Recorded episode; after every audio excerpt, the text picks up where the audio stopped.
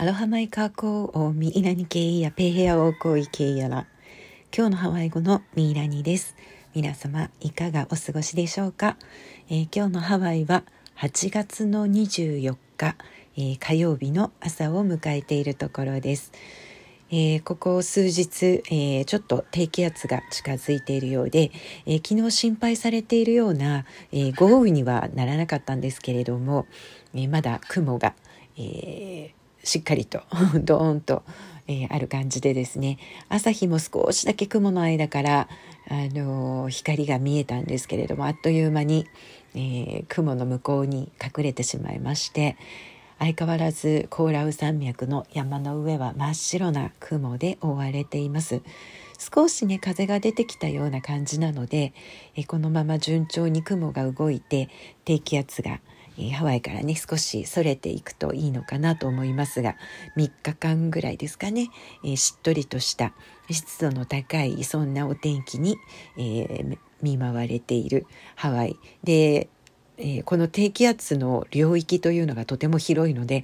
えハワイ全全島を、えかなりくまなく 雨を降らしているという感じで、え昨日のニュースではカウアイ島あたりの雨量が、えとてもあの多いということで出ていたんですね。えー、ここ最近あまあ、去年とかのね、えー、ハリケーンシーズンでもカウアイ島結構あの水害の被害が出たりしていてあのそうですね離れとかそこから先の、えー、道が寸断されていたりとかあの結構被害が出ていたりしてたのでまたねまとまった雨が降るとそんなことが心配されるので、えー、大きな被害にならないといいなと思いながら、えー、過ごしているところです。はい。では、早速今日のワードからいきたと、いきたいと思います。えー、今日のワード、797ワード目。えー、797番目の今日のワードは、まあない。まあない。このマーナイというのは、えーと、霊を作る針のことなんですよね、まあ、あるいは、えー、まあ、針全般。で、えー、古代のハワイには金属というものがなかったので、えー、このマーナイというと通常は霊を作る時は、えー、ココナッツの葉っぱ葉っぱの一本ずつのこう長い葉ですね。細くて長いえー、その葉っぱの11本ずつ、えー、その、えー、葉っぱにの真ん中には芯になる部分があってで、え両脇の柔らかい葉っぱの部分を、えシュッと手でこそぎ落とすとですね真ん中の芯だけが残るようになります。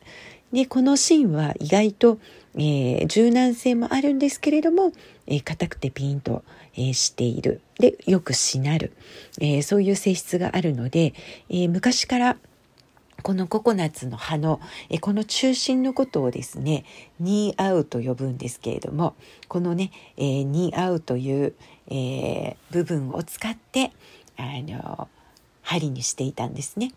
なので、えー例えばプルメリアプルメリアのようなお花を、えー、こう糸に、えー、通していく時にはこの、えー、マーナイと呼ばれる、えー、レイニードルを使って、えー、花を刺していたというね、えー、そんなものです。えー、でも、えー、最近はねそのレイニードルも金属製のものが、えー、できてきまして、えー、便利な道具となって売ってるんですけれども、あのその、えー、金属でできた、えー、釣りあの針レイニードルも、えー、マーナイと、えー、呼びます。あのやはりね霊を作る、えー、作業というのはとても、えー、何でしょうこ心地よいもの、えー、そして、えー、つなぐというね、えー、言葉もハワイアンにとってはとても大切な言葉で「ヌー」とかね「つなぐ」とか、えー、そして「レイ」というのも、えー、つなぎ終わるとその糸と糸を結びつけてあの輪っか状の、えー、ね、輪ができますね、えー、首飾りのような輪ができます。なので、えー、こう輪になって永遠を表したり始まりも終わりもなくて、えー、ずっと循環するような、えー、そういうね永遠のシンボルだったりとか、えー、それをね、えつなぐあるいはこの「ヌー」というねあの所作も、えとても大切な、え言葉として、え使われたりしています。なのでそんな大切なものを作る道具今日は「まない」というね言葉をご紹介させていただきました。えー、よかったらねメールマガジンの方も合わせて読んでいただけたらと思います。私昨日一つ大失敗してしまいまして、えー、通常前日の夜にですね予約投稿をして あの次の日の朝に備えてあの準備をするんですけれども 予約投稿したつもりがですねポチッと「センド」というね送るというのを送ってしまいましてあの日本の方にはなんか本当に丸あの1日前に 今日のワードを送ってしまったりしたんですけれども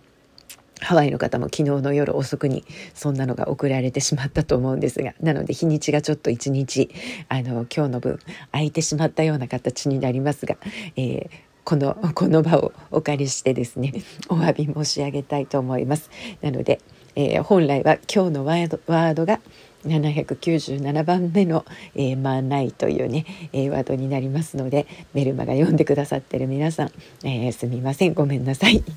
はいではですねここからは、えー、ポッドキャストのお話に移りたいと思います。昨日は、えー、ポハクを買うわいという、えーまあ、数日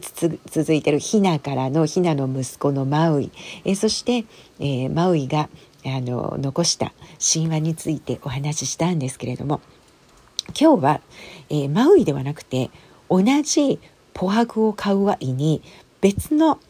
えー、ストーリーがあったりするんです。まあそれがねちょっとハワイの神話の難しいところでお話というのは一つだけにとどまらなくて、えー、同じ場所同じ出来事をね、え違う登場人物が出てきて、えお話になっていたりするということが多々あるんですね。なので今日はその一つの例としてですね昨日に引き続き「ポハクを買うわい」えー、カイナポイントにある、えーえー、カウアイの石と呼ばれる、えー、そのゆえんになる、えー、お話神話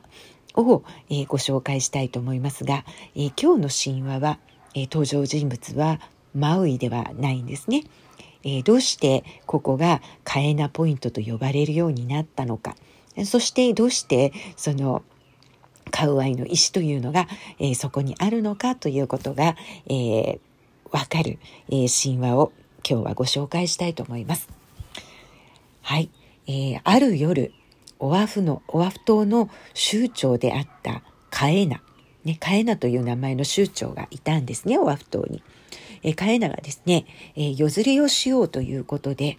え村から多くの人たちを集めて、で、夜釣りなので、えたくさんの松明と、そして大きな魚の網を持ってですね、えー、まあ大小さまざまなカヌーでオアフ島を出発していきます。えー、そして沖の方にどんどん出ていったわけなんですね。で、えー、その夜カウアイ島側にいる、えー、まあ、ハウプという、えー、まあ、えー、と、このハウプは、やはり、えっ、と、うん、スリーピングジャイアントがいるあたりの、えー、地域だったかな、えー、今も、えー、カウアイ島にハウプと呼ばれる場所があるんですけれども、えー、そのハウプという人物がいたんですが、えー、オアフ島からですね、まあ大体48キロぐらい離れた、えー、カウアイの王族のお家でこのハウプは寝ていたそうなんですね。だけれども寝ているとですね、海の上の方、上からですね、奇妙な音がしてきて、えそして目が覚めて外を見てみると、まあ、真っ黒な黒々とした遠方に、えー、光が踊っているのが見えた。まあ、実はこれはオアフから釣りをしていた夜釣りをしていた人たちの松明ということなんですけれどもねそれが遠くの方に、えー、光って、えー、見えたそうなんです。で、えー、まあ半分ぐらいこうあの寝ぼけていたハウプはですねそれを見てオアフ島から戦士たちが自分たちを襲うためにですね攻撃してきたと勝手に思ってしまったんですね。なので戦士たちが松明を持ってオアフから攻め入ってくるというふうに、えー、勘違いをしてしまったんです。そして、えー、だんだんとね、その戦士たちがやってきて自分たちの、えー、人々ね、自国民たちをね、攻撃している様子を勝手に想像してしまってですね、慌てて近くの崖の端に駆け寄っていって、大きな岩を持ち上げて、そしてその岩を2つの島の間にある海峡に、えー、投げ出したんですね、えー、大きな岩がボーンとハウプによって投げられ、そしてその海に浮かんでいたカヌーは、えー、粉々に砕け散ってしまったんです。そしてあの当初ですね、えー、民衆の真ん中に堂々と、えー、いた州長のカエナもですね、えー、残念ながらこの多くの漁師たちと共に、えー、そこで命を落としてしまったということなんです。そしてその大きく大きなね投げられた巨石が勢いよく波にザブーンと、えー、波をね、えー、こう砕くようにぶつかってそしてそれによって、えー、生じた大きな波がですね大量の砂やサンゴを海岸にどーっと流して、えそしてそれによって陸地が形成されたと言われています。つまりはそのカエナの今行くとカエナの岬というのは、えー、砂がそしてサンゴなんかがね、えー、ずっと広がった岬というふうになっているんですけどもそれができたのはこの、えー、カウアイ島からハウプが投げた巨石で波が起きいそして砂やサンゴを陸に流してできたというふうに言われています。えそしてこのね、えー、悲惨な目にあった漁船の、まあ、生き残った人たち生存者たちはね、えー、オアフ島のそのカエナの海岸に戻ってきて、えー、亡くなった、えー、チーフカエナにちかちなんでここの岬を、えー、カエナというふうに、えー、名付けることになったそうです。そして、えー、その時にボーンと投げられて波を作った大きな巨石はこのカエナポイントの一番先端のところにポツンと今も、えー、浮かんでいるというかそこに、えー、岩がまだあり、えー、その岩のことをカウアイの石紅白を買うはいというふうに名付けたというふうに言われています。はい、こんな感じで、えー、同じ紅白を買うはいと呼ばれる、えー、カウアイの石にまつわる神話というのは、えー、通常この有名なお話はこの2つのお話一つはマウイによって引っ張ってこられて途中で切れてしまって、えー、カウアイ島の一部が残ったというお話とそしてこの、えー、チーフカエナ、えー、夜釣りをね、えー、して、えー、出ただけなのにそれを勘違いした、えー、カウアイ島のハウプが投げた石によって、えー、命を落としでも、えー、そこの土地をねカエナ岬というね土地を作った、えー、そして、えー、母白をカウアイと呼ばれる、えー、岩がね今もそこに残っているという、えー、神話が語り継がれているということなんですね。なのでハワイのさまざまな土地どうしてそこにクレーターがあるのかどうしてそこが岬になっているのかあるいはどうしてここに山ができたのか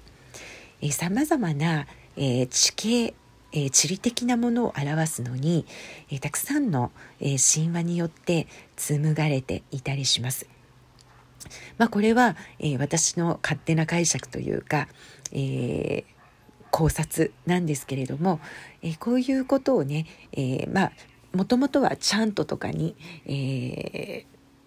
歌とねあの歌というかメロディーに合わせて、えー、チャントとかに乗せて、えー、こういうお話が、えー、語り継がれていた。あるいは時にはフラになって、えこう語り継がれてきた。あるいは、えー、おじいちゃんから、おじいちゃんおばあちゃんから、えー、子供や孫へと、えー、口から口に、えー、口伝で伝えられてきた、えー、そんなお話。時には場所や登場人物、えー、ちょっとしたストーリーラインが、えー、変わっていくことがありますが、それはそれぞれの、えー、環境の中で、え語り継がれてきた一つの、うん、流れということなんでしょうかね。で、そして特にこういった、え地形あるいは土地を表すお話というのは、え私はが思うには、えやはり当時の子供たちに、えー、地形ですね、ジオグラフィーというのかな、えー、地理のようなものを教える。え、東西南北がどちらで、どちらから太陽が昇り、どっちに日が沈み、どっちの方角にどういう島があったか。